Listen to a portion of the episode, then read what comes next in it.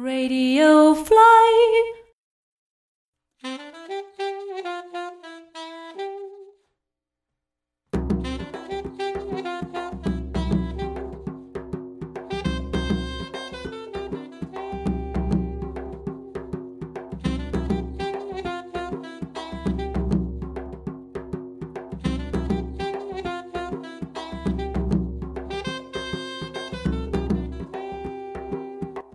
ਮੈਂ ਫੁੱਲ ਸਰਦੀ ਵਿੱਚ ਨਹਾ ਬੈਠਾ, ਆਪ ਸਿਆਪਾ ਪਾ ਬੈਠਾ। ਸਾਬਣ ਮਲ ਕੇ ਮੂੰਹ ਤੇ, ਪਾਣੀ ਦਾ ਡੁੰਗਾ ਗਵਾ ਬੈਠਾ। ਟੂਟੀ ਵੱਜੀ ਮੂੰਹ ਤੇ, ਨੱਕ ਵੀ ਪਨਵਾ ਬੈਠਾ। ਕੀ ਦੱਸਾਂ ਮੈਂ ਨਾਂਦੇ ਨਾਂਦੇ 14 ਟਾਂਕੇ ਲਵਾ ਬੈਠਾ। ਸਤਿ ਸ੍ਰੀ ਅਕਾਲ ਜੀ, welcome to lassi with Charan not sponsored by Amul. This episode is brought to you by olifant.com. Olifant ਦੀਆਂ ਟੀ-ਸ਼ਰਟਸ ਇੱਕ ਤੋਂ बढ़कर ਇੱਕ ਗ੍ਰਾਫਿਕ ਆਰਟਿਸਟ ਡਿਜ਼ਾਈਨ ਕਰਦੇ ਨੇ Olifant ਦੂਜੀ ਕੰਪਨੀਆਂ ਦੀ ਤਰ੍ਹਾਂ ਪੋਲੀਐਸਟਰ ਤੇ ਟ੍ਰਾਂਸਫਰ ਪ੍ਰਿੰਟਿੰਗ ਨਹੀਂ ਕਰਦਾ Olifant ਦੀ ਟੀ-ਸ਼ਰਟਸ ਸੁਪਰ ਸੌਫਟ 100% ਕਾਟਨ ਤੇ ਸਕਰੀਨ ਪ੍ਰਿੰਟਡ ਹੁੰਦੀਆਂ ਨੇ Use coupon code LASSI to get 30% off on olyfant.com. ਅੱਜ ਦੇ ਸਾਡੇ ਗੈਸਟ ਨੇ ਡਾਕਟਰ ਤਜਿੰਦਰ ਕੌਰ ਜੀ ਇਹ ਦਿੱਲੀ ਯੂਨੀਵਰਸਿਟੀ ਦੇ ਪੰਜਾਬੀ ਲੈਂਗੁਏਜ ਦੇ ਰਿਟਾਇਰਡ ਪ੍ਰੋਫੈਸਰ ਨੇ।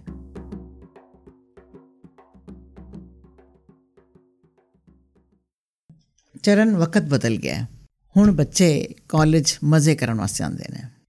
ਘਰੋਂ ਕਾਲਜ ਵਾਸਤੇ ਜ਼ਰੂਰ ਤਿਆਰ ਹੋ ਕੇ ਆਉਂਦੇ ਨੇ ਪਰ ਪਹੁੰਚਦੇ ਨਹੀਂ। ਕਾਲਜ ਪਹੁੰਚਦੇ ਘੱਟ ਨੇ। ਸ਼ਾਇਦ ਇਸੇ ਇਸੇ ਨੂੰ ਧਿਆਨ ਚ ਰੱਖ ਕੇ ਖਾਲੀ ਅਟੈਂਡੈਂਸ ਨਹੀਂ ਅਟੈਂਡੈਂਸ ਦੇ ਮਾਰਕਸ ਵੀ ਦੇਣ ਦਾ ਇੱਕ ਬਣਾਤਾ ਹੋਇਆ ਹੈ ਕਲੌਜ਼ ਬਣਾਤੀ ਹੈ ਕਿ ਜਿਹੜੇ ਬੱਚੇ 100% ਅਟੈਂਡੈਂਸ ਵਿੱਚ ਆਉਣਗੇ ਉਹਨਾਂ ਨੂੰ 5 ਨੰਬਰ ਦਿੱਤੇ ਜਾਣਗੇ। 5 ਮਾਰਕਸ ਬਹੁਤ ਹੁੰਦੇ ਨੇ। ਤਜਿੰਦਰ ਕੌਰ ਜੀ ਤੁਹਾਡਾ ਬਹੁਤ-ਬਹੁਤ ਸਵਾਗਤ ਸਾਡੇ ਸ਼ੋਅ ਤੇ। ਕੀ ਹਾਲ ਹੈ ਤੁਹਾਡਾ? ਬਿਲਕੁਲ ਠੀਕ ਹਾਂ ਚਰਨ। ਤੁਹਾਡੇ ਮੂੰਹੋਂ ਵੀ ਅਸੀਂ ਤੁਹਾਡੇ ਬਾਰੇ ਜਾਣੀਏ ਫਿਰ। ਮੈਂ ਤੇਜਿੰਦਰ ਕੌਰ ਮਾਤਾ ਸੁੰਦਰੀ ਕਾਲਜ ਵਿੱਚ ਮੈਂ ਐਜ਼ ਐਸੋਸੀਏਟ ਪ੍ਰੋਫੈਸਰ 43 ਇਅਰਸ ਕੰਮ ਕੀਤਾ 43 ਸਾਲ ਮਾਤਾ ਸੁੰਦਰੀ ਕਾਲਜ ਵਿੱਚ ਇੱਕ ਸਾਲ ਕਮਲਾ ਨਹਿਰੂ ਕਾਲਜ ਵਿੱਚ ਜਿੱਥੋਂ ਮੈਂ ਪੜ੍ਹੀ ਸੀ ਗ੍ਰੈਜੂਏਸ਼ਨ ਮੇਰੀ ਕਮਲਾ ਨਹਿਰੂ ਕਾਲਜ ਦੀ ਹੈ ਔਰ ਉਸ ਤੋਂ ਬਾਅਦ ਵਿੱਚ ਮੈਂ ਇੱਕ ਸਾਲ ਲక్ష్ਮੀ ਕਾਲਜ ਵਿੱਚ ਵੀ ਕੰਮ ਕੀਤਾ ਹੈ ਹੁਣ ਵੀ ਤੁਸੀਂ ਪੜ੍ਹਾ ਰਹੇ ਹੋ ਜਾਂ ਹੁਣੇ ਤੁਸੀਂ ਰਿਟਾਇਰ ਹੋ ਗਏ ਨਹੀਂ ਚਰਨ ਹੁਣ ਮੈਂ ਰਿਟਾਇਰ ਹੋ ਗਈ ਹਾਂ ਤੁਹਾਨੂੰ ਟੀਚਿੰਗ ਦਾ ਸ਼ੌਂਕ ਬਚਪਨ ਤੋਂ ਹੀ ਹੈਗਾ ਸੀ ਜਾਂ ਤੁਸੀਂ ਮਤਲਬ ਤੁਹਾਨੂੰ ਜੌਬ ਆਫਰ ਹੋ ਗਿਆ ਸੀ ਇਸ ਕਰਕੇ ਤੁਸੀਂ ਟੀਚਿੰਗ ਵਿੱਚ ਆਏ ਅੰਜਾ ਚਰਨ ਕੇ ਜਿਸ ਫੈਮਿਲੀ ਨੂੰ ਮੈਂ ਬਿਲੋਂਗ ਕਰਨੀ ਆ ਜਿਸ ਫੈਮਿਲੀ ਚੋਂ ਮੈਂ ਹਾਂ ਉਹਦੇ ਵਿੱਚ ਕੁੜੀਆਂ ਨੂੰ ਬਹੁਤਾ ਪੜਨ ਨਹੀਂ ਦਿੱਤਾ ਜਾਂਦਾ ਸੀ। ਕੁਝ ਮੇਰੀ ਜ਼ਿੱਦ ਔਰ ਕੁਝ ਮੇਰੇ ਭਰਾਵਾਂ ਦਾ ਮਤਲਬ ਮੈਨੂੰ ਆਸਰਾ ਮਤਲਬ ਸਾਰੀਆਂ ਕੜੀਆਂ ਤੋੜ ਕੇ। ਹਾਂ ਸਾਰੀਆਂ ਕੜੀਆਂ ਤੋੜ ਕੇ ਮੈਂ ਕਮਲਾ ਨਹਿਰੂ ਕਾਲਜ ਵਿੱਚ ਬੀਏ ਦੀ ਐਡਮਿਸ਼ਨ ਲਈ ਕਿਉਂਕਿ ਮੇਰੇ ਘਰ ਦੇ ਕੋਲ ਸੀ। ਡਿਫੈਂਸ ਨੂੰ ਨਹੀਂ ਹੁੰਦਾ ਸੀ ਉਦੋਂ ਮਾਡਰਨ ਕਾਲਜ ਕਰਕੇ। ਔਰ ਉਸ ਤੋਂ ਬਾਅਦ ਬੀਏ ਵਿੱਚ ਕੁਝ ਇੰਟਰ ਕਾਲਜ ਕੰਪੀਟੀਸ਼ਨਸ ਬਹੁਤ ਜ਼ਿਆਦਾ ਮੈਂ ਗਈ ਔਰ ਹਰ ਵਾਰ ਉੱਥੋਂ ਕੋਈ ਨਾ ਕੋਈ, ਹਰ ਕਾਲਜ 'ਚ ਮੈਂ ਟਰਾਫੀ ਲੈ ਕੇ ਆਈ। ਨਾਮ ਅਗਰ ਲਵਾਂ ਤੇ ਬੜਾ ਪ੍ਰਾਊਡ ਫੀਲ ਅੱਜ ਵੀ ਕਰਨੀ ਆ ਸੈਂਟ ਸਟੀਫਨ ਕਾਲਜ 'ਚੋਂ ਮੈਂ ਬਹੁਤ ਵੱਡੀ ਟਰਾਫੀ ਲੈ ਕੇ ਆਈ। ਉਦੋਂ ਦੇਸ਼ ਬੰਧੂ ਕਾਲਜ ਹਸਨਾਪੁਰ ਕਾਲਜ ਉਹਨਾਂ ਦਾ ਨਾਮ ਚੇਂਜ ਹੋ ਗਿਆ। ਆਪਣੇ ਮਾਤਾ ਸੁੰਦਰੀ ਕਾਲਜ 'ਚੋਂ ਵੀ ਗੁਰੂ ਨਾਨਕ ਉੱਪਰ ਕੋਈ ਕੰਪੀਟੀਸ਼ਨ ਸੀ।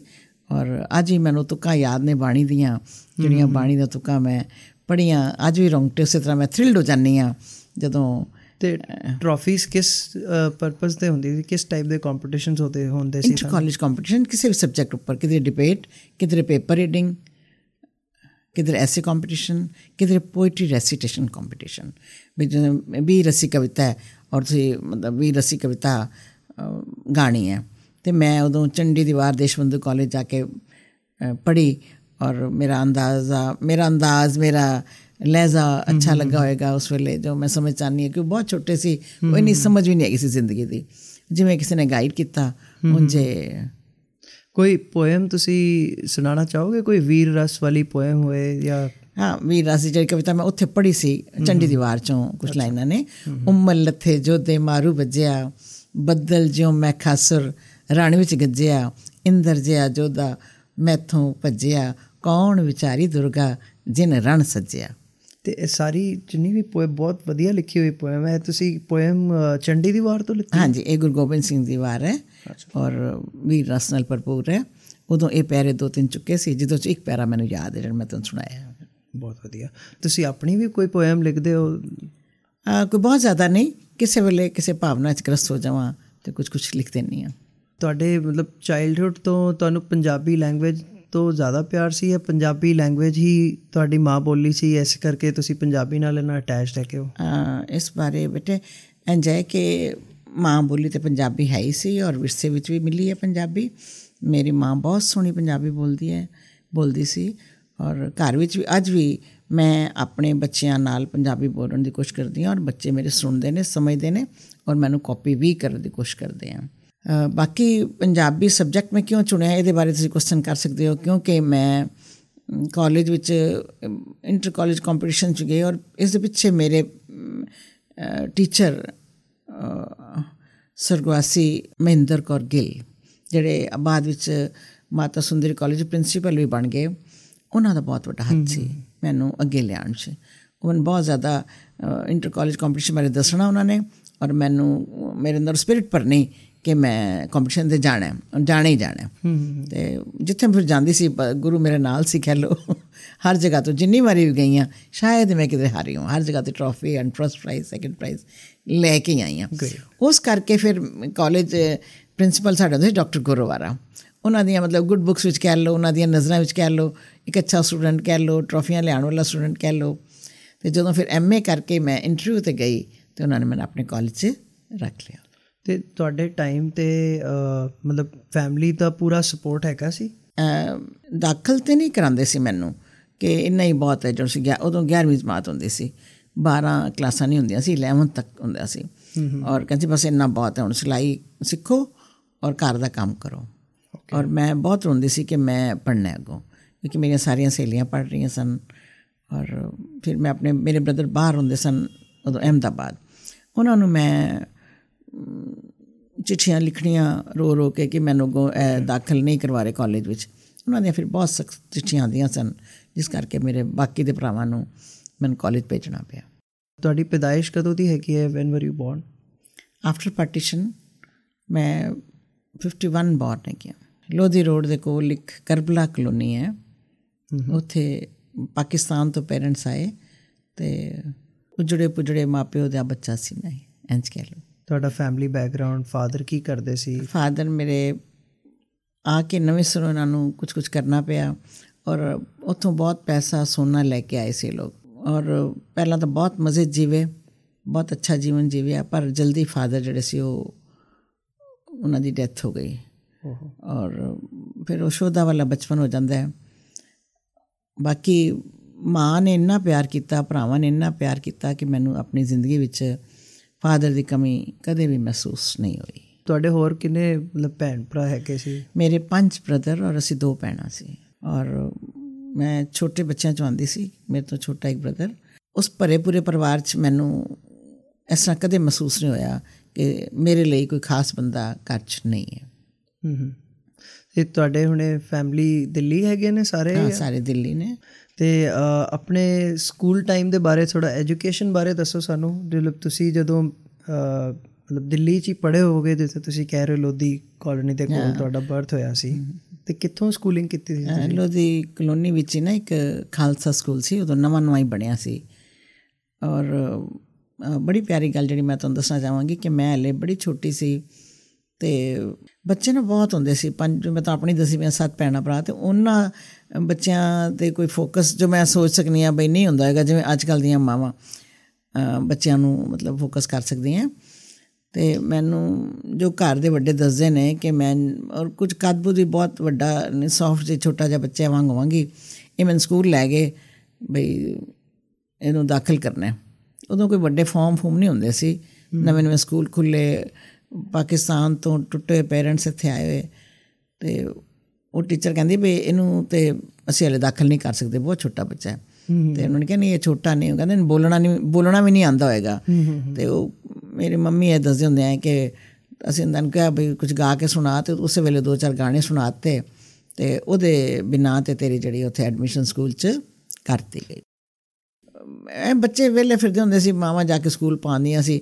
ਅੱਜ ਵਾਂਗ ਕੋਈ ਮਤਲਬ ਔਖਾ ਨਹੀਂ ਹੁੰਦਾ ਸੀ। ਅੱਜ ਔਖਾ ਐਡਮਿਸ਼ਨਸ ਲੈਣਾ। ਇਹਦੇ ਬਾਰੇ ਦੱਸੋ, ਤੁਸੀਂ ਸਾਨੂੰ ਸਪੈਸੀਫਿਕਲੀ ਦੱਸਿਆ ਕਿ ਤੁਹਾਡੇ ਜਦੋਂ ਤੁਸੀਂ ਕਾਲਜ ਹੁੰਦੇ ਸੀ, ਤੁਹਾਨੂੰ ਸਟੱਡੀ ਕਰਨ ਦਾ ਸ਼ੌਂਕ ਵੀ ਹੈਗਾ ਸੀ, ਤੁਹਾਡੀ ਆਪਣੀ ਚਾਹ ਹੈਗੀ ਸੀ। ਕਿ ਬੱਚਿਆਂ ਨੂੰ ਥੋੜਾ ਪ੍ਰੈਸ਼ਰ ਪਾਇਆ ਜਾਂਦਾ ਸੀ ਕਿ ਅੱਗੇ ਪੜ੍ਹਾਈ ਨਹੀਂ ਕਰਨੀ ਹੈ? ਜਾਂ ਜਾਂ ਕੋਈ ਹੋਰ ਪ੍ਰੈਸ਼ਰ ਹੁੰਦਾ, ਕੁੜੀਆਂ ਦੇ ਉੱਤੇ ਜ਼ਿਆਦਾ ਪ੍ਰੈਸ਼ਰ ਹੁੰਦਾ ਸੀ? ਹਾਂ ਘਰੋਂ ਨਿਕਲਣਾ ਕੁੜੀਆਂ ਦਾ ਅੱਛਾ ਨਹੀਂ ਸਮਝਿਆ ਜਾਂਦਾ ਸੀ। ਬੀਏ ਤੋਂ ਬਾਅਦ ਜਦੋਂ ਮੈਂ ਐਮਏ ਵਿੱਚ ਵੀ ਐਡਮਿਸ਼ਨ ਲਈ ਤੇ ਮੈਨੂੰ ਮਤਲਬ ਫਿਕਰ ਹੁੰਦਾ ਸੀ ਵੀ ਟਾਈਮ ਸਿਰ ਘਰ ਮੈਂ ਪਹੁੰਚ ਜਾਵਾਂ ਤੇ ਸਾਡੇ ਤੇ ਪ੍ਰੈਸ਼ਰ ਹੁੰਦਾ ਸੀ ਘਰ ਵਾਲਿਆਂ ਦੇ ਪ੍ਰੈਸ਼ਰ ਹੁੰਦਾ ਸੀ। ਔਰ ਕੋਸ਼ਿਸ਼ ਆਈ ਕਰਦੀ ਸੀ ਕਿ ਇਨ ਟਾਈਮ ਘਰ ਪਹੁੰਚ ਜਾਈਏ। ਕਦੋਂ ਤੁਸੀਂ ਕੀਤੀ ਸੀ ਆਪਣੀ ਗ੍ਰੈਜੂਏਸ਼ਨ ਸਾਲ ਤੁਹਾਨੂੰ ਯਾਦ ਹੈ? ਹਾਂਜੀ। 70 ਚ ਮੇਰੀ ਗ੍ਰੈਜੂਏਸ਼ਨ ਹੋਈ ਹੈ ਚਰਨ ਔਰ 72 ਚ ਮੈਂ ਐਮਏ ਕਰ ਲਈ ਸੀ। 72 ਚ ਮੇਰੀ ਜੁਲਾਈ ਚ ਨਵੇਂ ਐਕੈਡੈਮਿਕ ਸੈਸ਼ਨ ਚ ਮੇਰਾ ਜੌਬ ਲੱਗ ਗਿਆ ਸੀ। ਕਿ ਤੁਸੀਂ ਸ਼ੁਰੂ ਤੋਂ ਹੀ ਪੰਜਾਬੀ ਲਿਟਰੇਚਰ ਸਾਈਡ ਜ਼ਿਆਦਾ ਹੁੰਦੇ ਸੀ ਜਾਂ ਪੋਇਟਰੀ ਸਾਈਡ ਜ਼ਿਆਦਾ ਹੁੰਦੇ ਸੀ ਜਾਂ ਸਰ ਸਭ ਕੁਝ ਹੀ ਪੜਾਉਣਾ ਪੈਂਦਾ ਸੀ? ਹਾਂ ਬੱਚੇ ਜਿਹੜਾ ਕੋਈ ਵੀ ਸਿਲੇਬਸ ਮਿਲੇ ਉਹ ਪੜਾਉਣਾ ਹੀ ਪੈਂਦਾ ਸੀ। ਪਰ ਮੈਨੂੰ ਥੋੜਾ ਪੋਇਟਰੀ ਵੱਲ ਜ਼ਿਆਦਾ ਇੰਟਰਸਟ ਹੁੰਦਾ ਸੀ ਔਰ ਪੋਇਟਰੀ ਵੀ ਨਾ ਥੋੜੀ ਜਿਹੀ ਮਿਹਨਤ ਬਾਕੀ ਸਬਜੈਕਟਾਂ ਨਾਲੋਂ ਜ਼ਿਆਦਾ ਲੱਗਦੀ ਹੈ। ਕਿਉਂਕਿ ਉਹਦੇ ਵਿੱਚ ਲਾਈਨ ਟੂ ਲਾਈਨ ਬੱਚਿਆਂ ਨੂੰ ਸਮਝਾਉਣਾ ਔਰ ਫਿਰ ਕੰਪਲੀਟ ਉਹਦਾ ਨਿਚੋੜ ਦੱਸਣਾ ਥੋੜਾ ਜਿਹਾ ਮਿਹਨਤ ਜ਼ਿਆਦਾ ਹੁੰਦੀ ਹੈ। ਬਾਕੀ ਤੁਹਾਡੇ ਜਿਹੜੇ ਸਾਹਿਤ ਦੇ ਰੂਪ ਨੇ ਉਹਨੂੰ ਪੜਾਉਣ ਨਾਲੋਂ। ਤੇ ਤੁਹਾਡੇ ਮਤਲਬ ਪੋਇਟਸ ਦੇ ਐਂਗਲ ਤੋਂ ਪੁੱਛਾਂ ਤੇ ਤੁਹਾਡੇ ਫੇਵਰੇਟ ਪੋਇਟ ਕੌਣ ਹੋਣਗੇ? ਮਤਲਬ ਪੰਜਾਬੀ ਪੋਇਟਰੀ 'ਚ। ਬੜੇ ਸਾਰੇ ਨੇ ਪਰ ਕੁਝ ਪੋਇਟ ਮੈਂ ਬਾਰ-ਬਾਰ ਪੜ੍ਹਦੀ ਸੀ ਜਿਸ ਕਰਕੇ ਮੈਨੂੰ ਉਹਨਾਂ ਦੀਆਂ ਕੁਝ ਪੋਇਮਸ ਜ਼ਬਾਨੀ ਯਾਦ ਹੋ ਜਾਂਦੀਆਂ ਸੀ। ਕੁਝ ਸਾਨੂੰ ਸੁਣਾਉਣਾ ਚਾਹੋਗੇ ਤੁਸੀਂ ਹੁਣੇ? ਮੋਹਨ ਸਿੰਘ ਦੀ ਕਵਿਤਾ ਅੰਬੀ ਦਾ ਬੂਟਾ। ਉਹਦੇ ਤੇ ਮੈਂ ਕੰਮ ਵੀ ਕੀਤਾ, ਪੇਪਰ ਵੀ ਲਿਖਿਆ ਸੀ ਔਰ ਮੇਰੇ ਪੇਪਰ ਸਲਾਇਆ ਵੀ ਗਿਆ ਸੀ। ਛਪਿਆ ਵੀ ਹੈ ਪੇਪਰ। ਇੱਕ ਬੂਟਾ ਅੰਬੀ ਦਾ, ਘਰ ਸਾਡੇ ਲੱਗਾ ਨਹੀਂ, ਜਿਸ ਥੱਲੇ ਬਹਿਣਾ ਨਹੀਂ, ਸੁਰਗਾਂ ਵਿੱਚ ਰਹਿਣਾ ਨਹੀਂ, ਕਿ ਉਸ ਦਾ ਕਹਿਣਾ ਨਹੀਂ ਵੇੜੇ ਦਾ ਗਹਿਣਾ ਨਹੀਂ, ਪਰ ਮਾਹੀ ਬਾਝੋ ਨਹੀਂ, ਪਰਦੇਸੀ ਬਾਝੋ ਨਹੀਂ, ਉਹ ਮੈਨੂੰ ਵੜਦਾ ਏ ਤੇ ਖੱਟਾ ਲੱਗਦਾ ਏ। ਉਸ ਪੀੜੇ ਥੱਲੇ ਜੇ ਉਸ ਅੰਬੀ ਥੱਲੇ ਜੇ ਮੈਂ ਪੀੜਾ ਡਾਨੀ ਆ ਤੇ ਜੀ ਪਰਚਾਉਣ ਨੂੰ ਦੋ ਤੰਦਾਂ ਪਾਨੀ ਆ ਫਿਰ ਡਰਦੀ ਭਾਬੋ ਤੋਂ ਲੈ ਬਾਹਾਂ ਕਸੀਦਾ ਜੇ ਯਾਦਾਂ ਵਿੱਚ ਡੁੱਬੀ ਦਾ ਦਿਲ ਕਿਧਰੇ ਜੁੜ ਜਾਵੇ ਤੇ ਸੂਈ ਕਸੀਦੇ ਦੀ ਪੋਟੇ ਵਿੱਚ ਪੁੜ ਜਾਵੇ ਸੋ ਇਤਨਾ ਆਪ ਮੁਹਾਰਾ ਵੇਗ ਹੈਗਾ ਸੀ ਇਹਨਾਂ ਕਵਿਤਾਵਾਂ ਚ ਮੂਨ ਸਿੰਘ ਦੀ ਬਹੁਤ ਅੱਛਾ ਲੱਗਦਾ ਸੀ। ਬਾਰ-ਬਾਰ ਪੜ੍ਹਦੇ ਸੀ, ਛੋਟੇ ਹੁੰਦੇ ਆ ਔਰ ਇਸ ਤਰ੍ਹਾਂ ਰੱਟ ਵੀ ਜਾਂਦੀਆਂ ਸੀ। ਇਹ ਬਿਰਨ ਦੀ ਅਵਸਥਾ ਦਸੀ ਹੈ ਕਿ ਪਤੀ ਉਹਦਾ ਬਾਹਰ ਗਿਆ ਹੋਇਆ ਹੈ ਤੇ ਇੱਕ ਅੰਬੀ ਦਾ ਬੂਟਾ ਜੇ ਥਲ ਜਾ ਕੇ ਉਹ ਬੈਠ ਜਾਂਦੀ ਹੈ ਤੇ ਆਪਣੀਆਂ ਪੁਰਾਣੀਆਂ ਯਾਦਾਂ ਨੂੰ ਤਾਜ਼ਾ ਕਰਦੀ ਹੈ। ਤੇ ਜੇ ਵੇਲੀ ਬੰਦੀ ਹੈ ਤੇ ਸੱਸ ਦਾ ਡਰ ਹੈ ਤੇ ਸੱਸ ਦੇ ਡਰੋਂ ਫਿਰ ਉਹ ਕਸੀਦਾ ਲੈ ਕੇ ਬੈਠ ਜਾਂਦੀ ਹੈ ਵੀ ਉਹਨੂੰ ਲੱਗੇ ਜਿਵੇਂ ਮੈਂ ਕੰਮ ਕਰਦੀ ਪਈ ਆ ਪਰ ਧਿਆਨ ਉਹਦਾ ਆਪਣੇ ਪਤੀ ਵੱਲ ਹੈ ਤੇ ਕੰਮ ਸੱਸ ਨੂੰ ਦਿਖਾਉਣ ਵਾਸਤੇ ਕਸੀਦਾ ਕਰਦੀ ਪਈ ਹੈ ਬੇਧਿਆਨੀ ਦਾ ਸੂਈ ਦੀ ਬੇਧਿਆਨੀ ਸੂਈ ਜਿਹੜੀ ਨਾ ਉਹ ਕਸੀਦੇ ਦੇ ਉਹਦੇ ਪੋਟੇ 'ਚ ਚਲੀ ਜਾਂਦੀ ਹੈ ਕਿਉਂਕਿ ਧਿਆਨ ਜਿਹੜਾ ਉਹਦਾ ਕਿਧਰੇ ਹੋਰ ਹੈ ਕਸੀਦਾ ਬੜੀ ਪਿਆਰ ਪਿਆਰ ਦੀ ਕਵਿਤਾ ਹੈ ਮੀਨਿੰਗ ਸਮਝਾਓ ਸਾਨੂੰ ਕਸੀਦਾ ਦਾ।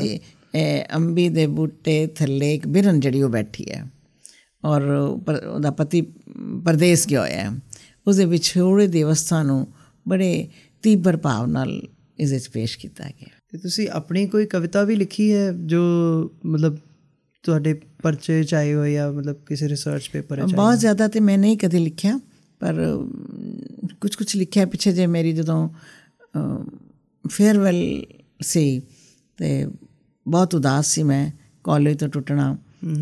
ਉਦੋਂ ਵੀ ਮੈਂ ਆਪਣੀ ਫੇਅਰਵੈਲ ਸਪੀਚ ਵਿੱਚ ਦੋ ਚਾਰ ਲਾਈਨਾਂ ਮੈਂ ਲਿਖੀਆਂ ਸੀ ਔਰ ਆਪਣੇ ਉਥੇ ਫੰਕਸ਼ਨ ਸੁਣਾਈਆਂ ਵੀ ਸੀ ਫੇਅਰਵੈਲ ਫੰਕਸ਼ਨ 'ਚ ਸੁਣਾਈਆਂ ਵੀ ਸੀ।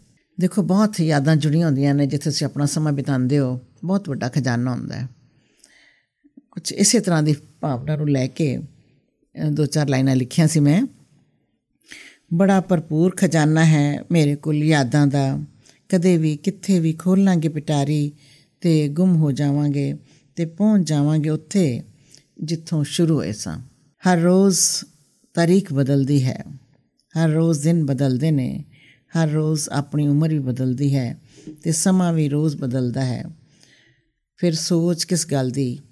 ਘਰਾਂ ਨੂੰ ਪਰਤਣਾ ਵੀ ਤਾਂ ਹੈ, ਕਿਉਂਕਿ ਰਿਟਾਇਰ ਤਾਂ ਹੋਣਾ ਹੀ ਸੀ। ਪਰ ਬੜਾ ਔਖਾ ਹੈ ਵਾਈਆਂ ਵਹੀਰਾਂ ਤੋਂ ਟੁੱਟਣਾ, ਸਫ਼ਰ ਖਤਮ ਤੇ ਸਟੇਸ਼ਨ ਤੇ ਵੀ ਉਤਰਨਾ, ਪਰ ਮੰਜ਼ਿਲ ਤੇ ਪਹੁੰਚਣਾ ਵੀ ਤਾਂ ਹੈ। ਹੁਣ ਤਾਂ ਸੋ ਦਰ ਵੱਲ ਚਿਤ ਕਰੀਏ ਸੋ ਘਰ ਵੱਲ ਮੂੰਹ ਕਰੀਏ। ਇੱਥੋਂ ਹੁਣ ਵੇਲੇ ਹੋ ਸਿਰੇ ਸਿਰ ਧੰਦੇ ਲੱਗੀਏ। ਮਾਤਾ ਦੀ ਗੋਦੀ ਤੋਂ, ਇਥੋਂ ਮਾਤਾ ਤੋਂ ਮੇਰਾ ਮਤਲਬ ਮਾਤਾ ਸੁੰਦਰੀ ਕਾਲਜ, ਮਾਤਾ ਸੁੰਦਰੀ ਜੀ। ਮਾਤਾ ਦੀ ਗੋਦੀ ਤੋਂ ਪਿਤਾ ਵੱਲ ਜਾਣਾ ਹੈ। ਕਾਲਜ ਦੇ ਜਸ਼ਨਾਂ ਤੋਂ, ਬਾਣੀ ਤੇ ਕੀਰਤਨ ਤੋਂ, ਸਾਰੰਗ ਦੀ ਚਿਮਚਿਮ ਤੋਂ, ਰੰਗਾਂ ਦੀ ਸਜਤਾਈ ਤੋਂ ਹੁਣ ਫਾਰਕ ਹੋ ਜਾਈਏ ਕੁਝ ਹੋਰ ਵੀ ਕਰਨਾ ਹੈ। ਵੈਰੀ ਗੁੱਡ ਜੀ ਬਹੁਤ ਵਧੀਆ ਲੱਗਿਆ।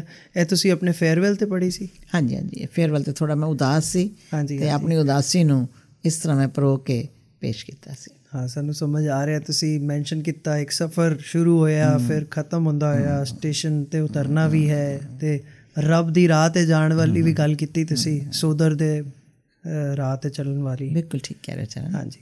ਕਾਲਜ ਦੇ ਵਿੱਚ 44 ਇਅਰਸ ਦਾ ਤੁਹਾਡਾ ਐਕਸਪੀਰੀਅੰਸ ਰਿਹਾ ਟੀਚਿੰਗ ਦਾ ਤੇ ਤੁਸੀਂ ਸਾਨੂੰ ਦੱਸੋ ਕੁਝ ਸਟੂਡੈਂਟਸ ਬਾਰੇ ਕਿ ਕੋਈ ਸ਼ਰਾਰਤੀ ਸਟੂਡੈਂਟਸ ਵੀ ਹੁੰਦੇ ਹੋਣਗੇ। ਅੱਛੀਆਂ ਕੁੜੀਆਂ ਤੇ ਅੱਛੀਆਂ ਲੱਗਦੀਆਂ ਹੀ ਨੇ ਔਰ ਉਹਨਾਂ ਨੂੰ ਅਸੀਂ ਪਿਆਰ ਵੀ ਕਰਨੇ ਆ ਔਰ ਮੋਰਓਵਰ ਸਾਡਾ ਉਹ ਇੱਕ ਵਾਰੀ ਫੋਕਸ ਵੀ ਲੈ ਜਾਂਦੀ ਹੈ। ਜਿਹੜੇ ਬੱਚੇ ਰੈਗੂਲਰ ਨੇ, ਜਿਹੜੇ ਬੱਚੇ ਅੱਛੀ ਮਿਹਨਤ ਕਰ ਰਹੇ ਨੇ ਤੇ ਜਿਹੜੇ ਬੱਚੇ ਗੈਰ ਹਾਜ਼ਰ ਹੁੰਦੇ ਨੇ ਕਲਾਸ ਵਿੱਚ ਔਰ ਜ਼ਿਆਦਾ ਗੈਰ ਹਾਜ਼ਰ ਹੁੰਦੇ ਨੇ, ਉਹਨਾਂ ਬਾਰੇ ਬੀਇੰਗ ਅ ਟੀਚਰ ਤੁਹਾਡਾ ਥੋੜਾ ਜਿਹਾ ਧਿਆਨ ਉਧਰ ਵੀ ਜਾਂਦਾ ਹੈ ਵੀ ਬੱਚਾ ਗੈਰ ਹਾਜ਼ਰ ਕਿਉਂ ਹੈ। ਫਿਰ ਥੋੜਾ ਜਿਹਾ ਅਸੀਂ ਉਹਨਾਂ ਨੂੰ ਪਰਸਨਲ ਟੱਚ ਵੀ ਦਿੰਨੇ ਆ ਮੈਂ ਤੁਹਾਨੂੰ ਇੱਕ ਆਪਣਾ ਐਕਸਪੀਰੀਅੰਸ ਸ਼ੇਅਰ ਕਰਾਂਗੀ ਕਿ ਮੇਰਾ ਇੱਕ ਕਲਾਸ 6 ਲੱਗਦੀ ਸੀ। 6 ਦਾ ਮਤਲਬ ਲੇਟ ਕਲਾਸ ਆਫਟਰ 2 ਤੇ ਬੱਚਾ ਰੋਜ਼ ਐਬਸੈਂਟ ਹੋਇਆ ਕਰੇ ਰੋਜ਼ ਐਬਸੈਂਟ ਮੈਂ ਕਦੀ ਕੋਈ ਬਹਾਨਾ ਮਾਰੇ ਕਦੀ ਆ ਕੇ ਨਾ ਆਏ ਔਰ ਕਦੇ ਆਏ ਹੀ ਨਾ ਕਾਲਜ ਉਹਨਾਂ ਕਈ ਵਾਰੀ ਨਾਲ ਦੀਆਂ ਮਤਲਬ ਕਲਾਸਮੇਟਸ ਤੋਂ ਪੁੱਛਣਾ ਤੇ ਉਹਨਾਂ ਕਿਹਾ ਮੈਡਮ ਉਹ ਤਾਂ ਆਈ ਹੋਈ ਥੀ। ਹਿੰਦੀ ਚ ਉਹਨਾਂ ਜਿਵੇਂ ਕਹਿਣਾ। ਠੀਕ ਹੈ। ਕਿਸੇ ਵੇਲੇ ਮੈਂ ਫਿਰ ਉਹਨੂੰ ਮਤਲਬ ਪੁੱਛਣਾ ਕਦੇ ਉਹਨੇ ਮੇਰੇ ਫਾਦਰ ਆਇਆ ਲੈਣ ਤਾਂ ਚਲੇ ਜਾਣਾ। ਮਤਲਬ ਇਸ ਤਰ੍ਹਾਂ ਦੇ ਬਹਾਨੇ ਮਾਰ ਦੇਣੇ ਜਿਵੇਂ ਮਤਲਬ ਅਸੀਂ ਕੁਝ ਨਹੀਂ ਕਹਿ ਸਕਦੇ ਉਹਨੂੰ ਨਾ। ਫਿਰ ਇੱਕ ਅਦ ਵਾਰੀ ਮੈਂ ਉਹਨੂੰ ਕਲਾਸ ਤੋਂ ਬਾਹਰ ਅਲੱਗ ਹੋ ਕੇ ਪੁੱਛਿਆ। ਅਲੱਗ ਹੋ ਕੇ ਪੁੱਛਿਆ ਤੇ ਫਿਰ ਉਹਨੇ ਹਲਕਾ ਜਿਹਾ ਦੱਸਿਆ ਮੈਨੂੰ ਵੀ ਇਸ ਤਰ੍ਹਾਂ ਮੈਂ ਕਿਸੇ ਨਾਲ ਜੁੜੀ ਹੋਈ ਆ ਕਹਿ ਲਓ ਮੈਂ ਜੀ ਕਾਂਗੀ ਤੇ ਮੈਂ ਉਹਨੂੰ ਸਮਝਾਇਆ ਕਿ ਬੱਚੇ ਲਈ ਤੁਹਾਡੀ ਬੜੀ ਛੋਟੀ ਉਮਰ ਹੈ। ਬੜਾ ਕੁਝ ਹਲੇ ਅਚੀਵ ਕਰਨਾ ਹੈ ਤੇ ਇਸ ਤਰ੍ਹਾਂ ਮਾਂ-ਬਾਪ ਦੀ ਆਗਿਆ ਤੋਂ ਬਿਨਾ ਮਾਂ-ਬਾਪ ਨੂੰ ਤੁਸੀਂ ਕਹਿ ਕੇ ਇਸ ਕਾਲਜ ਜਾ ਰਹੇ ਆ ਔਰ ਇੱਥੇ ਤੁਸੀਂ ਕਾਲਜ ਨਹੀਂ ਪਹੁੰਚ ਰਹੇ ਹੋ ਧੋਖਾ ਕਰ ਰਹੇ ਹੋ ਆਪਣੇ ਨਾਲ ਵੀ ਉਹਨਾਂ ਨਾਲ ਵੀ ਔਰ ਜਿਹਦੇ ਨਾਲ ਤੁਸੀਂ ਜਾ ਰਹੇ ਹੋ ਉਹਦੇ ਨਾਲ ਵੀ ਸੋ ਇਹ ਵਕਤ ਤੁਹਾਡਾ ਪੜਨ ਪੜਾਣ ਦਾ ਹੈ ਬਿਲਕੁਲ ਇਤਨੀ ਅੱਛੀ ਤਰ੍ਹਾਂ ਮੈਂ ਉਸ ਬੱਚੇ ਨੂੰ ਸਮਝਾਇਆ ਪਤਾ ਨਹੀਂ ਮੇਰੇ ਅੰਦਰ ਕਿਹੜੀ ਉਸ ਮਾਂ ਬੋਲ ਰਹੀ ਸੀ ਉਸ ਵੇਲੇ ਕਿ ਉਹ ਬੱਚਾ ਬਿਲਕੁਲ ਰੈਗੂਲਰ ਹੋ ਗਿਆ ਔਰ ਉਹਨੇ ਬਹੁਤ ਅੱਛਾ ਕੀਤਾ ਬਾਅਦ ਸੋ ਅਸੀਂ ਕਈ ਵਾਰੀ ਬੜਾ ਪ੍ਰਾਊਡ ਹੀ ਫੀਲ ਕਰਨੇ ਆ ਕਿ ਆਪਣੇ ਮਕਸਦ ਤੋਂ ਸੀ ਪੂਰਾ ਉਤਰੇ ਇੱਕ ਗੱਲ ਹੋਰ ਚਰਨ ਮੈਂ ਤੇਰੇ ਨਾਲ ਸਾਂਝੀ ਕਰਨੀ ਚਾਹਾਂਗੀ ਆਪਣੇ ਐਕਸਪੀਰੀਅੰਸ ਨੂੰ ਲੈ ਕੇ ਕਿ ਮੈਂ ਅੰਮ੍ਰਿਤ ਛਕਿਆ ਸੀ ਔਰ ਅੰਮ੍ਰਿਤ ਛਕ ਕੇ ਮੈਂ ਨਿਤਨੇਮ ਪੂਰਾ ਨਹੀਂ ਕਰ ਪਾਉਂਦੀ ਸੀ ਜਿੰਨਾ ਤੇ ਬਾਣੀ ਮਨ ਕੰਠ ਸੀ ਨਿਤਨੇਮ ਦੀਆਂ ਚ ਉਹ ਮੈਂ ਕਰ ਲੈਣੀ ਜਾਪ ਸਭ ਕੰਠ ਨਹੀਂ ਜਾਪ ਸਭ ਮੇਰਾ ਰਹਿ ਜਾਣਾ ਫਿਰ ਇੱਕ ਦੌਰ ਚੱਲਿਆ ਜਦੋਂ 300 ਸਾਲ ਦਾ ਆਇਆ ਗੁਰੂ ਗੋਬਿੰਦ ਸਿੰਘ ਜੀ ਦਾ ਖਾਲਸਾ ਪੰਥ ਦੀ ਸਾਜਨਾ ਦਾ 300 ਸਾਲਵਾਂ ਵਰਾ ਜਦੋਂ ਆਇਆ ਫਿਰ ਇੱਕ ਅੰਮ੍ਰਿਤ ਪ੍ਰਚਾਰ ਦਾ ਦੌਰ ਚੱਲਿਆ ਤੇ ਮੈਂ ਅੰਮ੍ਰਿਤ ਛਕ ਕੇ ਵੀ ਮਤਲਬ ਪੂਰਾ ਉਹਦੇ ਵਿੱਚ ਨਹੀਂ ਸਾਂ ਅੱਛਾ ਮੈਂ ਪੰਜਾਂ ਪਿਆਰਿਆਂ ਕੋਲ ਗਈ ਤਨਖਾਹ ਆਪਣੀ ਲਵਾਉਣ ਵਾਸਤੇ ਤੇ ਉਹਨਾਂ ਨੇ ਦੱਸਿਆ ਮੈਂ ਦੱਸਿਆ ਮੈਂ ਮਤਲਬ ਟੀਚਰ ਹਾਂ ਤੇ ਉਹਨਾਂ ਨੇ ਕਿਹਾ ਵੀ ਇੱਕ ਤੁਹਾਨੂੰ ਸਜ਼ਾ ਹੈ ਤੁਹਾਡੀ ਤਨਖਾਹ ਕਿ ਤੁਸੀਂ ਆਪਣੀ ਕਲਾਸ ਵਿੱਚ ਆਪਣੇ ਗੁਰੂ ਬਾਰੇ 5 ਮਿੰਟ ਗੱਲ ਜ਼ਰੂਰ ਕਰਨੀ ਹੈ। ਮੈਂ ਮੇਰੇ ਖਿਆਲ ਇਸ ਸਜ਼ਾ ਨੂੰ ਪ੍ਰਵਾਨ ਕੀਤਾ ਔਰ ਤਕਰੀਬਨ ਮੈਂ ਆਪਣੀਆਂ ਕਲਾਸਾਂ ਵਿੱਚ ਜੇ ਇੰਜ 5 ਮਿੰਟ ਅਲੱਗ ਨਹੀਂ ਲਏ, ਤਾਂ ਆਪਣੀ ਟੀਚਿੰਗ ਵਿੱਚ ਉਸ ਗੁਰੂ ਨੂੰ ਵਿਚਕਾਰ ਜ਼ਰੂਰ ਮਿਲ ਆਈ ਹਾਂ। ਸਾਨੂੰ ਆਪਣੇ ਕਾਲਜ ਦੇ ਐਕਸਪੀਰੀਅੰਸ ਬਾਰੇ ਦੱਸੋ ਕਿ ਕੋਈ ਡਰਾਮਾ ਵੀ ਹੁੰਦਾ ਸੀ ਥੀਏਟਰ ਵੀ ਹੁੰਦਾ ਸੀ ਪੰਜਾਬੀ ਲੈਂਗੁਏਜ ਵਿੱਚ? ਕੋਈ ਹਾਂਜੀ ਹਾਂਜੀ ਹਾਂਜੀ ਕਿਸ ਤਰੀਕੇ ਦੇ ਤਿਆਰੀਆਂ ਕਰਦੇ ਸੀ ਤੁਸੀਂ? ਅੱਜ ਤੇ ਬਹੁਤ ਪ੍ਰੋਫੈਸ਼ਨਲਸ ਆ ਜਾਂਦੇ ਨੇ। ਤੁਹਾਡੇ ਉਦੋਂ ਕੋਈ ਮਤਲਬ ਜਦੋਂ ਅਸੀਂ ਜੁਆਇਨ ਕੀਤਾ ਸੀ ਕਾਲਜ ਤੇ ਡਰਾਮੈਟਿਕ ਕਮੇਟੀ ਹੁੰਦੀ ਸੀ ਇੱਕ। ਔਰ ਉਹਦੇ ਵਿੱਚ ਸਾਡੀ ਡਿਊਟੀ ਲੱਗਦੀ ਸੀ ਬਕਾਇਦਾ। ਇੱਕ ਵਾਰੀ ਮੈਨੂੰ ਵੀ ਮਿਲਿਆ ਬਈ ਤੁਸੀਂ ਡਰਾਮਾ ਤਿਆਰ ਕਰਨਾ ਹੈ। ਔਰ ਮੈਨੂੰ ਡਰਾਮੇ ਦੀ ਏ ਬੀ ਸੀ ਵੀ ਨਹੀਂ ਪਤਾ ਸੀ। ਪਰ ਮੈਂ ਆਪਣੇ ਬਾਕੀ ਟੀਚਰਸ ਦੀ ਹੈਲਪ ਲੈ ਕੇ ਇੱਕ ਡਰਾਮਾ ਇੱਕ ਐਤਵਾਰ ਦੋ ਬੱਚਿਆਂ ਨੂੰ ਤਿਆਰ ਕਰਾਇਆ। ਬੜਾ ਅੱਛਾ ਉਹ ਵਕੀਲ ਹੈ ਆਦਮੀ ਔਰ ਬੀਵੀ ਬੜੀ ਘਰੇਲੂ ਹੈ ਤੇ ਉਹ ਆਪਣੇ ਕੰਮ 'ਚ ਮਸਤ ਹੈ। ਉਹ ਉਹਨੂੰ ਡਿਸਟਰਬ ਕਰਦੀ ਹੈ ਬੋਰ ਹੁੰਦੀ ਹੈ ਤੇ ਉਹਨਾਂ ਦੇ ਬੜਾ ਮਤਲਬ ਡਾਇਲੌਗ ਜਿਹੜਾ ਸੀ ਉਹ ਬੜਾ ਜ਼ਬਰਦਸਤ ਸੰਤ ਸਿੰਘ ਸੇਖੋਂ ਦਾ ਲਿਖਿਆ। ਡਾਇਲੌਗ ਬੜਾ ਜ਼ਬਰਦਸਤ ਔਰ ਬੜਾ ਉਹਦੇ ਦੇ ਡਾਇਲੌਗ ਵਿੱਚ ਇੱਕ ਡਰਾਮਾ ਸੀ। ਕੋਈ ਮੈਸੇਜ ਦੇਣ ਵਾਲਾ ਡਰਾਮਾ ਸੀ? ਕੋਈ ਮੈਸੇਜ ਹੋਏਗਾ ਜੋ ਤੁਹਾਨੂੰ ਯਾਦ ਹੋਏ ਉਹਦੇ ਬਾਰੇ? ਉਹਦੇ ਵਿੱਚ ਤਾਂ ਬਸ ਹਾਸਾ ਹੀ ਸੀ। ਹਾਸਾ ਹੀ ਸੀ। ਹਾਸਾ ਹੀ ਸੀ ਮੀਆਂ ਬੀਬੀ ਦੀ ਲੜਾਈ ਝਗੜੇ ਦਾ। ਭਈ ਕਪਲ ਜਦੋਂ ਅਣਜੋੜ ਜਾ ਹੋਵੇ ਇੱਕ ਪਾਸਾ ਬਹੁਤ ਇੰਟੈਲੈਕਚੁਅਲ ਬੰਦਾ ਔਰ ਬੀਬੀ ਬਹੁਤ ਸਧਾਰਨ ਜਿਹੀ ਤੇ ਕਈ ਵਾਰੀ ਉਹ ਅਣਜੋੜ ਜਾ ਹੋ ਜਾਵੇ ਤੇ ਉਹ ਵੀ ਜ਼ਿੰਦਗੀ ਨੂੰ ਮਤਲਬ ਕਈ ਵਾਰੀ ਖੂਬਸੂਰਤ ਵੀ ਬਣਾ ਦੇਖਣ ਵਾਲਿਆਂ ਦਾ ਖੂਬਸੂਰਤ ਬਣਾਤਾ ਉਹ ਭਾਵੇਂ ਦੋਨੋਂ ਔਖੇ ਹੋ ਰਹੇ ਸੀ ਆਪਸ ਤੇ ਸਾਰਾ ਸਾਰਾ ਰੋਲ ਮਤਲਬ ਕੁੜੀਆਂ ਹੀ ਪਲੇ ਕਰਦੀਆਂ ਹੁੰਦੀਆਂ ਸਨ ਕਿਉਂਕਿ ਗਰਲਸ ਕਾਲਜ ਹੈਗਾ ਮਾਤਾ ਉਹਨਾਂ ਨੂੰ ਉਹਨਾਂ ਨੂੰ ਮੁੰਡਾ ਬਣਾਇਆ ਜਾਂਦਾ ਸੀ। ਅੱਛਾ। ਤੇ ਮਤਲਬ ਕੁਝ ਇਸ ਤਰ੍ਹਾਂ ਦਾ ਮਤਲਬ ਤੁਹਾਡਾ ਪੂਰਾ ਜੋ ਟੀਚਿੰਗ ਐਕਸਪੀਰੀਅੰਸ ਰਿਹਾ ਹੈ ਉਹ ਸਾਰਾ ਹੀ ਗਰਲਸ ਕਾਲਜ ਵਿੱਚ ਰਿਹਾ ਹੈ। ਤੁਹਾਨੂੰ ਲੱਗਦਾ ਹੈ ਕਿ ਕੁਝ ਚੀਜ਼ ਮਿਸਿੰਗ ਹੈਗੀ ਹੈ ਮਤਲਬ ਗਰਲਸ ਕਾਲਜ ਕੋਐਡ ਹੋਣੇ ਚਾਹੀਦੇ ਨੇ ਜਾਂ ਗਰਲਸ ਕਾਲਜ ਗਰਲਸ ਕਾਲਜ ਹੀ ਚੰਗੇ ਨੇ। ਅੱਜ ਦੇ ਟਾਈਮ ਦੇ ਹਿਸਾਬ ਨਾਲ ਤੁਹਾਡਾ ਕੀ ਵਿਊ ਹੈ? ਬਿਕਾਜ਼ ਤੁਸੀਂ ਸਾਰਾ ਟਾਈਮ 40 ਸਾਲ ਵਿੱਚ ਬੜਾ ਕੁਝ ਚੇਂਜ ਹੋ ਗਿਆ ਇੰਡੀਆ ਵਿੱਚ। ਤੇ ਦਿੱਲੀ ਵਿੱਚ ਪਾਰਟਿਕੂਲਰਲੀ ਗੱਲ ਕਰੀਏ ਮਤਲਬ ਕਾਫੀ ਚੇਂजेस ਆਏ ਨੇ ਬਹੁਤ ਜੀ ਬਹੁਤ ਬਹੁਤ ਜ਼ਿਆਦਾ ਚੇਂਜ ਆਏ ਨੇ ਅਸੀਂ ਦੇਖ ਕੇ। ਕਿਉਂਕਿ ਸਾਡਾ ਜਿਵੇਂ ਬ੍ਰੌਟ ਅਪ ਹੋਇਆ ਹੈ ਜਿਵੇਂ ਸਾਨੂੰ ਤੇ ਬਿਲਕੁਲ ਵੀ ਇਜਾਜ਼ਤ ਨਹੀਂ ਸੀ ਘਰੋਂ ਬਾਹਰ ਨਿਕਲਣ ਦੀ ਵੀ। ਈਵਨ ਮੈਂ ਕਾਲਜ ਵਿੱਚ ਪੜ੍ਹਾ ਰਹੀ ਹਾਂ ਤੇ ਮੇਰੀ ਕੋਈ ਡਿਊਟੀ ਲੇਟ ਲੱਗੀ ਹੈ। ਮੈਂ ਚੁੱਕੀ ਮਾਤਾ ਸੁੰਦਰੀ ਕਾਲਜ ਖਾਲਸਾ ਇੰਸਟੀਚਿਊਟ ਹੈ ਔਰ ਇੱਥੇ ਨਗਰ ਕੀਰਤਨ ਵਿੱਚ ਵੀ ਤੁਹਾਡੀ ਟੀਮ ਜਾਂਦੀ ਹੈ। ਮੈਂ ਆਪਣਾ ਐਕਸਪੀਰੀਅੰਸ ਦੱਸਾਂ ਤੁਹਾਨੂੰ ਚਰਨ ਕਿ ਮੈਨੂੰ ਮੇਰੀ ਡਿਊਟੀ ਲਗਾਈ ਗਈ ਬਈ ਤੁਸੀਂ ਅਜੇ ਮੈਂ ਨਵੀਂ ਨਵੀਂ ਜੁਆਇਨ ਹੀ ਕੀਤਾ ਹੈ ਤੇ ਤੁਸੀਂ ਨਗਰ ਕੀਰਤਨ ਤੇ ਇੱਕ ਟੀਮ ਲੈ ਕੇ ਜਾਣੀ ਹੈ ਔਰ ਵਾਪਸੀ ਹਦਾਇਤ ਕੀ ਸੀ ਕਿ ਸਾਰੀਆਂ ਬੱਚੀਆਂ ਨੂੰ ਕਰੋ ਕਰੀ ਛੱਡਦੇ ਹੋਏ ਤੁਸੀਂ ਅਖੀਰ ਤੇ ਜਾਣਾ ਹੈ। ਕਾਲਜ ਦੀ ਵੈਨ ਤੇ ਮੈਂ ਹੈਗੀ ਆ ਔਰ 7 7:30 ਵਜੇ ਤੱਕ ਮੈਂ ਘਰ ਪਹੁੰਚੀ ਔਰ ਗੁਰਪੁਰਬ ਸਰਦੀਆਂ 'ਚ ਆਉਂਦੇ ਨੇ ਔਰ 7 ਵਜੇ ਹਨੇਰਾ ਕੁੱਪ ਹੋ ਜਾਂਦਾ ਹੈ। ਔਰ ਮੈਨੂੰ ਮੇਰਾ ਡਰਾਈਵਰ ਚੜਤ ਸਿੰਘ ਉਹਦਾ ਨਾਮ ਸੀ। ਆਪਣੀ ਵੈਨ ਤੇ ਵੱਡੀ ਵੈਨ ਕਾਲਜ ਦੀ ਹੁੰਦੀ ਸੀ ਮੈਨੂੰ ਲਾਸਟ ਉਹਨੇ ਛੱਡਿਆ। ਮੇਰੇ ਮਦਰ ਬਾਹਰ ਖੜੇ ਸੀ। ਮੇਰੀ ਵੇਟ ਕਰਦੇ ਕੋਈ ਫੋਨ ਦੀ ਕੋਈ ਫੈਸਿਲਿਟੀ ਨਹੀਂ ਹੁੰਦੀ ਸੀ। ਉਹਨਾਂ ਨੂੰ ਮਤਲਬ ਇਤਨੀ ਘਬਰਾਹਟ ਔਰ ਉਹਨਾਂ ਨੇ ਆ ਦੇਖਿਆ ਨਾ ਤਾਂ ਮੈਂ ਜੋ ਹੀ ਵੈਨ ਚ ਉਤਰੀ ਉਹਨਾਂ ਨੇ ਮੈਨੂੰ ਬਹੁਤ ਡਾਂਟਿਆ ਉਹਨੇ ਨਹੀਂ ਦੇਖਿਆ ਬਈ ਡਰਾਈਵਰ ਨਾਲ ਹੈ। ਤੇ ਮੈਂ ਨਹੀਂ ਕੁਝ ਕਹਿਣਾ। ਐਸਾ ਕੁਝ ਨਹੀਂ ਹੁੰਦਾ ਸੀ। ਮਤਲਬ ਸਾਡੇ ਟਾਈਮ ਤੇ ਤਾਂ ਇੰਨੀ ਸਖਤੀ ਹੁੰਦੀ ਸੀ ਕਿ ਉਹ ਮਾਵਾ ਨਹੀਂ ਵੇਖਦੀਆਂ ਸੀ ਵੀ ਹੁਣ ਪ੍ਰੋਫੈਸਰ ਹੈ ਤੇ ਇਹਨੂੰ ਮੈਂ ਕੁਝ ਨਹੀਂ ਕਹਿਣਾ। ਉਹਨਾਂ ਸਾਹਮਣੇ ਤਾਂ ਇੱਕ ਬੇਟੀ ਆ ਬੇਟੀ ਆ ਔਰ ਮੈਂ 7 ਵਜੇ ਤੱਕ ਘਰੋਂ ਬਾਹਰ ਆ ਮਾਂ ਵਾਸਤੇ ਤੇ ਬੱਚਾ ਬੱਚਾ ਹੀ ਰਹਿੰਦਾ ਬਸ ਬਸ। ਉਸ ਮਾਹੌਲ 'ਚ ਸੀ। ਉਹ ਸਾਨੂੰ ਸਿਖਾਉਂਦੇ ਆਈ ਸੀ ਕਿ ਮੂੰਹ ਧਿਆਨ ਜਾਣਾ ਤੇ ਮੂੰਹ ਧਿਆਨ ਵਾਪਸ ਆਣਾ ਕਿਸੇ ਨਾਲ ਰਸਤੇ 'ਚ ਕੋਈ ਗੱਲ ਨਹੀਂ ਕਰਨੀ। ਤੇ ਸਟੂਡੈਂਟਸ ਮਤਲਬ ਇਹ ਜੋ ਸਾਰੇ ਇਵੈਂਟਸ ਹੁੰਦੇ ਨੇ ਇਹ ਸ਼ੁਰੂ ਸ਼ੁਰੂ ਵਿੱਚ ਹੀ ਹੁੰਦੇ ਹੁਣੇ ਰੀਸੈਂਟਲੀ ਹੁੰਦੇ ਸੀ ਜਾਂ ਪਹਿਲਾਂ ਵੀ ਹੁੰਦੇ ਸੀ? ਮਤਲਬ 40 ਸਾਲ ਤੋਂ ਹੀ ਟ੍ਰੈਂਡ ਚੱਲ ਰਿਹਾ? ਮਤਲਬ ਬਾਹਰ ਤੁਸੀਂ ਲੈ ਕੇ ਜਾਣਾ ਬੱਚਿਆਂ ਨੂੰ? ਹਾਂਜੀ ਹਾਂਜੀ। ਅੱਛਾ। ਤੇ ਜਿੱਦਾਂ ਤੁਸੀਂ ਮੈਂਸ਼ਨ ਕੀਤਾ ਸੀ ਕਿ ਟੀਚਰ ਹੈਗੇ ਸੀ ਤੁਸੀਂ ਬੜਾ ਇਨਸਪਾਇਰਡ ਹੈਗੇ ਸੀ ਉਹਨਾਂ ਤੋਂ। ਤੇ ਤੁਹਾਨੂੰ ਤੁਹਾਡੇ ਆਪਣੇ ਸਟੂਡੈਂਟਸ ਵੀ ਹੁਣੇ ਟੱਚ ਵਿੱਚ ਹੈਗੇ ਨੇ ਜੋ ਤੁਹਾਡੇ ਤੋਂ ਇਨਸਪਾਇਰਡ ਹਾਂਜੀ ਮੈਨੂੰ ਤਾਂ ਪਤਾ ਲੱਗਦਾ ਜਦੋਂ 5 ਦਸੰਬਰ ਟੀਚਰਸ ਡੇ ਹੁੰਦਾ ਹੈ ਤੇ ਮੈਨੂੰ ਬੱਚਿਆਂ ਦੀ ਬਹੁਤ ਵਿਸ਼ੇਸ ਆਉਂਦੀਆਂ ਅੱਛਾ। ਉੱਥੋਂ ਫਿਰ ਮੈਂ ਆਪਣੀ ਹੋਂਦ ਦਾ ਅਹਿਸਾਸ ਕਰਨੀ ਆ ਬਹੁਤ ਵਧੀਆ ਬਹੁਤ ਵਧੀਆ। ਡੈਫੀਨਿਟਲੀ ਆਂਦੇ ਹੋਣਗੇ 40 ਸਾਲ ਤੇ ਬੜੇ ਸਟੂਡੈਂਟਸ ਪੜਾਤੇ ਹੋਣਗੇ ਤੁਸੀਂ। ਤੇ ਹੁਣੇ ਵੀ ਕੋਈ ਸਟੂਡੈਂਟਸ ਤੁਹਾਨੂੰ ਕਾਲ ਕਰਦੇ ਨੇ ਕੋਈ ਵੈਸੇ ਮਿਲਦੇ ਰਹਿੰਦੇ ਨੇ ਟੱਚ ਜੀ ਕਿਸੇ ਬਾਜ਼ਾਰ ਵਿੱਚ ਚਲੇ ਜਾਓ ਕਿਸੇ ਮਾਰਕੀਟ ਕਿਸੇ ਕਿਸੇ ਮੇਲੇ ਫੇਅਰ 'ਚ ਕਿਸੇ ਫੇਅਰ 'ਚ ਕਿਸੇ ਮਾਲ 'ਚ ਔਰ ਬਹੁਤ ਵੱਡੇ ਵੱਡੇ ਹੋਏ ਹੁੰਦੇ ਨੇ ਔਰ ਕਈ ਵਾਰ ਪਛਾਣ ਵਿੱਚ ਵੀ ਨਹੀਂ ਆਉਂਦੇ ਲੇਕਿਨ ਉਹ ਸਾਨੂੰ ਪਛਾਣ ਲੈਂਦੇ ਨੇ ਔਰ ਬੜੇ ਪਿਆਰ ਨਾਲ ਅਦਬ ਨਾਲ ਆ ਕੇ ਮਿਲਦੇ ਨੇ। ਬਸ ਇਹ ਅਚੀਵਮੈਂਟ ਹੈ ਟੀਚਰ ਦੀ ਨਾ। ਤੁਸੀਂ ਪੰਜਾਬੀ ਪ੍ਰੋਫੈਸਰ ਰਹੇ ਹੋ ਤੇ ਉਹਦੇ ਹਿਸਾਬ ਨਾਲ ਸਾਨੂੰ ਕੈਰੀਅਰ ਬਾਰੇ ਦੱਸੋ ਜੀ ਪੰਜਾਬੀ ਕੋਈ ਬੱਚਾ ਲੈਣਾ ਚਾਹੇ ਅੱਜ ਦੀ ਡੇਟ ਵਿੱਚ ਤੇ ਉਹਦੇ ਵਿੱਚ ਕਿਹੜੀ ਕਿਹੜੀਆਂ ਓਪਰਚ्युनिटीज ਹੈਗੀਆਂ ਨੇ ਬੱਚਿਆਂ ਵਾਸਤੇ? ਬਹੁਤ ਓਪਰਚ्युनिटीज ਨੇ। ਅਸੀਂ ਆਪਣੇ ਬੱਚਿਆਂ ਨੂੰ ਅਵੇਅਰ ਵੀ ਕਰਦੇ ਰਹਿੰਦੇ ਆ ਟਾਈਮ ਟੂ ਟਾਈਮ ਔਰ ਦੇਖੋ ਮੀਡੀਆ ਵੀ ਜਾ ਸਕਦੇ ਨੇ ਪੰਜਾਬੀ ਕੰਪਿਊਟਰ ਲੈਂਗੁਏਜ ਹੋ ਰਹੀ ਹੈ ਹੁਣ। ਬਾਕੀ ਸਕੂਲਾਂ ਵਿੱਚ ਵੀ ਜਿਵੇਂ ਤੀਜਾ ਦਰਜਾ ਦਿੱਤਾ ਗਿਆ ਪੰਜਾਬੀ ਦਾ ਟੀਚਿੰਗ ਵਿੱਚ ਤਾਂ ਹੈ ਹੀ ਹੈ ਪੰਜਾਬੀ ਪੜਨ ਪੜਾਉਣ ਦੀ ਗੱਲ। ਕੋਈ ਮੈਸੇਜ ਤੁਸੀਂ ਦੇਣਾ ਚਾਹੋਗੇ ਪੰਜਾਬੀ ਲੈਂਗੁਏਜ ਮਤਲਬ ਸਾਡੇ ਵਿਰਸਾ, ਸਾਡੇ ਹਾਂਜੀ ਹਾਂਜੀ, ਮੈਂ ਮਨ ਚ ਇਹ ਗੱਲ ਆਂਦੀ ਹੈ ਕਿ ਸਾਨੂੰ ਪੰਜਾਬੀ ਬੋਲਣੀ ਚਾਹੀਦੀ ਹੈ, ਪੰਜਾਬੀ ਪੜ੍ਹਨੀ ਚਾਹੀਦੀ ਹੈ, ਤਾਂ ਹੀ ਅਸੀਂ ਆਪਣੇ ਵਿਰਸੇ ਨਾਲ ਜੁੜੇ ਰਹਿ ਸਕਨੇ ਆ ਕਿਉਂਕਿ ਇਹ ਸਾਡੀ ਮਾਂ ਬੋਲੀ ਹੈ। ਔਰ ਮਾਂ ਬੋਲੀ ਤੋਂ ਟੁੱਟ ਜਾਵਾਂਗੇ ਤਾਂ ਅਸੀਂ ਆਪਣੇ ਵਿਰਸੇ ਤੋਂ ਟੁੱਟ ਜਾਵਾਂਗੇ, ਕਿਉਂਕਿ ਵਿਰਸੇ ਨੂੰ ਕਿਸੇ ਤੋਂ, ਕਿਸੇ ਨੂੰ ਵਿਰਸੇ ਤੋਂ ਤੋੜਨਾ ਹੈ ਤਾਂ ਉਸ ਨੂੰ ਆਪਣੀ ਮਾਂ ਬੋਲੀ ਤੋਂ ਤੋੜ ਦਿਓ। ਬਿਲਕੁਲ ਬਿਲਕੁਲ। ਮੈਂ ਤੁਹਾਡੀ ਗੱਲ ਤੋਂ ਪੂਰੀ ਤਰ੍ਹਾਂ ਸਹਿਮਤ ਹੈਗਾ। ਤੇ ਤੁਹਾਡਾ ਬਹੁਤ ਬਹੁਤ ਧੰਨਵਾਦ ਇੱਥੇ ਆਉਣ ਦਾ। ਤੇ ਸਾਨੂੰ ਡੈਫੀਨਿਟਲੀ ਅਸੀਂ ਬਹੁਤ ਇੰਜੋਏ ਕੀਤਾ। ਚੰਗਾ ਲੱਗਿਆ ਤੁਸੀਂ ਆਏ ਹੋ। ਚਰਨ ਤੋਂ ਇੰਜੋਏ ਤੇ ਨਹੀਂ ਕੀਤਾ ਹੋਣਾ। ਬੜੇ ਸਾਦੇ ਜਿਹੇ ਬੰਦੇ ਆ ਔਰ ਸਾਦੀਆਂ ਜਿਹੀਆਂ ਗੱਲਾਂ ਨੇ ਸਾਡੀ ਜ਼ਿੰਦਗੀ ਦੀਆਂ। ਕੁਝ ਵੀ ਐਸਾ ਨਹੀਂ ਜਿਹਨੂੰ ਨਵੇਂ ਸਿਰੋਂ ਪੜਚੋਲਿਆ ਜਾਵੇ।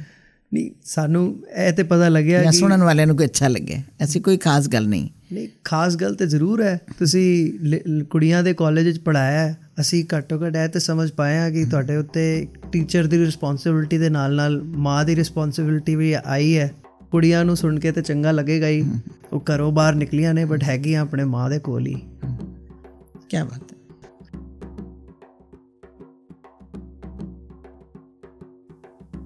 Lassi with Charan, hosted by Charanjit Singh Malik, executive producer Pratik Arora. This show is a proud member of Radio Fly Podcast Network.